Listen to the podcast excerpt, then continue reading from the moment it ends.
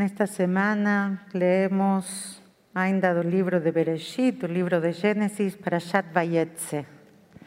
A Parashat desta semana comienza con esas palabras.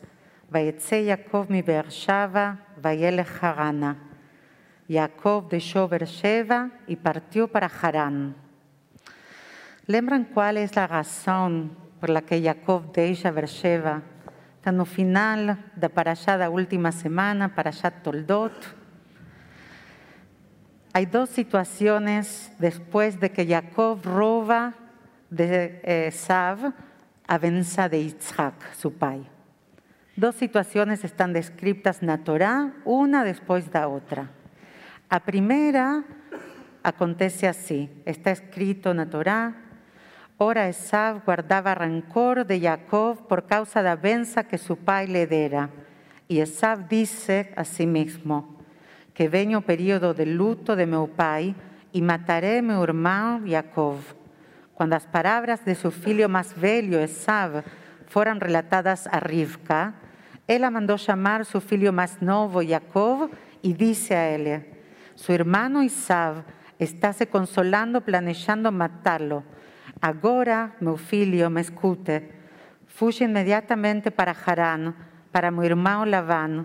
Fique com ele um pouco, até que a fúria de seu irmão acalme, até que a raiva de seu irmão contra você diminua. E ele se esqueça de todo o que você fez a ele. Então eu irei buscar você lá. Não me deixe perder vocês dois em um dia situación es la siguiente. Esav quiere matar a Jacob por la traición de robar a venza de su padre y Rivka pide a Jacob que se escape, que fuya a Harán, a la casa de su familia. Na secuencia, Rivka fala con Yitzhak y lo siguiente acontece. Rivka dice a Yitzhak, estoy desgustosa con mi vida por causa de las mujeres y hitas. Si Jacob se casara con una mujer hitita, como esas de entre las mujeres nativas, ¿qué buena vida terá para mí? Entonces Isaac mandó llamar a Jacob y avanzó. A él le instruyó diciendo, no tomarás esposa de entre las mujeres canaanitas. Levanta, va para Padam Aram, para casa de Betuel, o pai de tu amai, y tome una esposa lá entre las filias de Labán, hermano de tu amai, que el Shaddai te abençoe, te torne fértil y numeroso, para que torne una asamblea de povos, que Dios conceda avenza de Abraham a ti y a tu descendencia, para que posas poseer a tierra donde estás peregrinando, que Dios designó a Abraham. ¿Qué es entonces lo que acontece en Nosa Parashá? No comienzo de la parashá, que leemos que dice, Jacob Harana. ¿Qué es lo que acontece?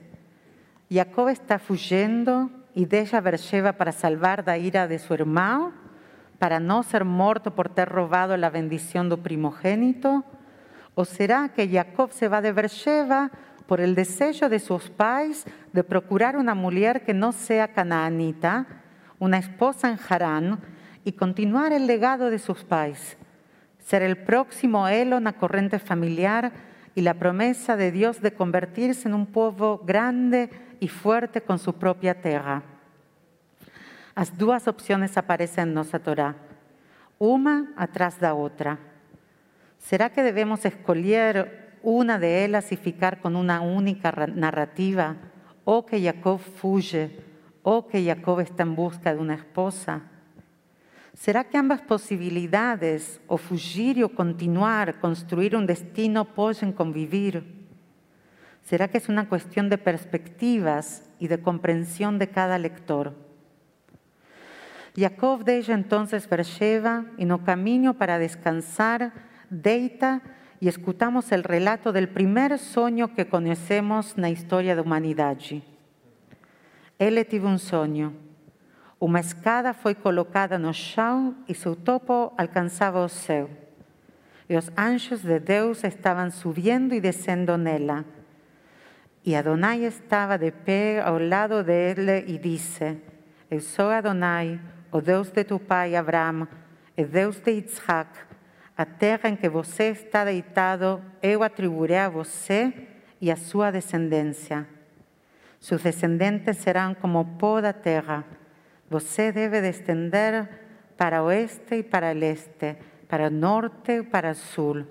Todas as famílias da terra se abençoarão por você e seus descendentes. Lembre-se, eu estou com você, protegerei você, onde quer que você vá, o trairei de volta a esta terra. Não vou deixar até que tenha feito o que prometi a você.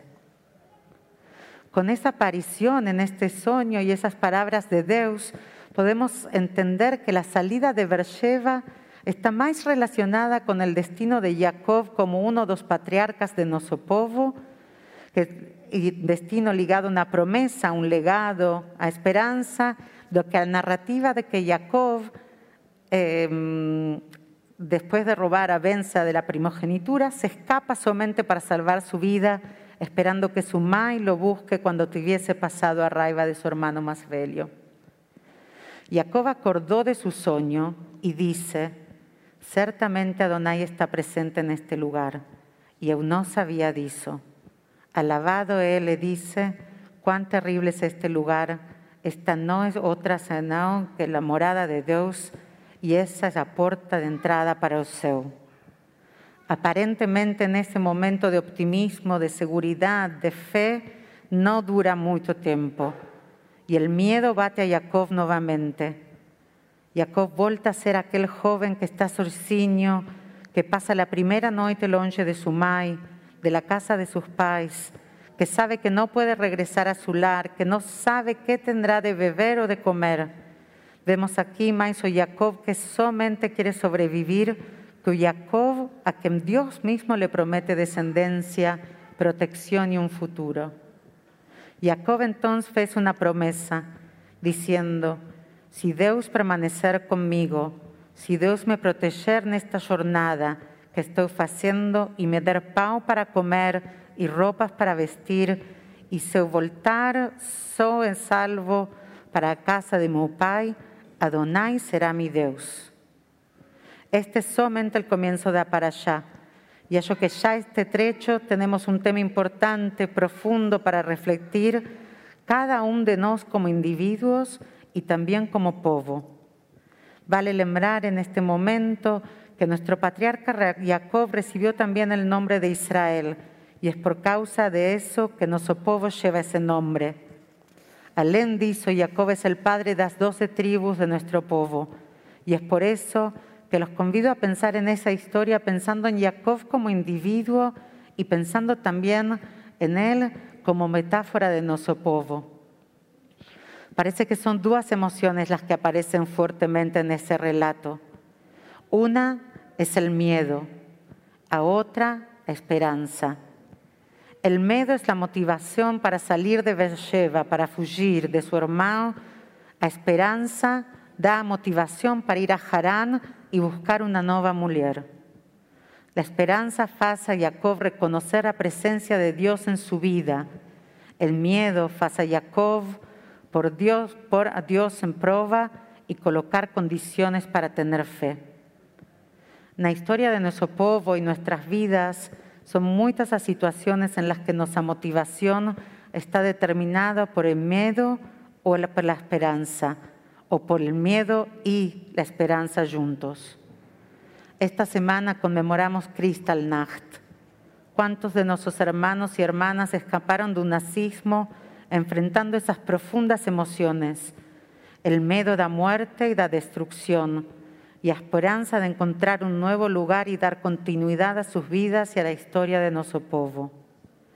¿Cuántos son aquellos que conectan directamente el horror de Shoah con la creación del Estado de Israel y una nueva esperanza? ¿Cuántos hoy se conectan con su identidad judaica por miedo a asimilación, por miedo a desaparecer, por miedo al antisemitismo, y eso los motiva a continuar ligados de alguna manera. ¿Cuántos, por otro lado, dejan todo y se afastan de las raíces de nuestra tradición por el mismo miedo? ¿Cuántos de nos prendemos a esperanza y vivimos nuestro judaísmo tentando estar más conectados con la continuidad, con el futuro, con la construcción y la promesa y bloqueamos el miedo al punto de no tomarnos conciencia de que hay peligros que son reales. ¿Cómo encontramos ese equilibrio? ¿Cómo convivimos con nuestros miedos y nuestras esperanzas, asegurándonos que somos donos y activos de nuestros destinos y el destino de nuestro pueblo? El psicólogo y teórico social Eric Fromm escribió en su libro La anatomía de la destructividad humana. Ter fe significa usar, pensar o impensable, mas agir dentro dos límites do realisticamente possível. É a esperança paradoxal de esperar o Messias todos os dias, mas não desanimar quando ele não vem na hora marcada. Essa esperança não é passiva e não é paciente, ao contrário, é impaciente e activa, procurando todas as possibilidades de ação dentro do reino das possibilidades reales. Muito menos é passiva no que diz respeito ao crescimento da liberação da própria pessoa. A situação da humanidade é muito grave para nos permitir ouvir os demagogos, muito menos os demagogos que são atraídos pela destruição, ou mesmo os líderes que usam apenas o cérebro e cujos corações endurecem. O pensamento crítico e radical só dará frutos cuando combinado con la cualidad más preciosa de que el hombre es dotado, o amor a la vida. Que seamos capaces, como nuestro patriarca Jacob, de convivir con nuestros miedos y apostar en nuestra esperanza. Que seamos capaces de transitar el camino mudando el foco según la situación. Que el miedo no nos congele y que la esperanza no nos torne demasiado ingenuos y por sobre todas las cosas, como dijo Eric Fromm, y también no querido violinista sobre el telado, que nuestras escolias sean siempre por el amor y el valor de la vida. Lejaim y Shabbat Shalom.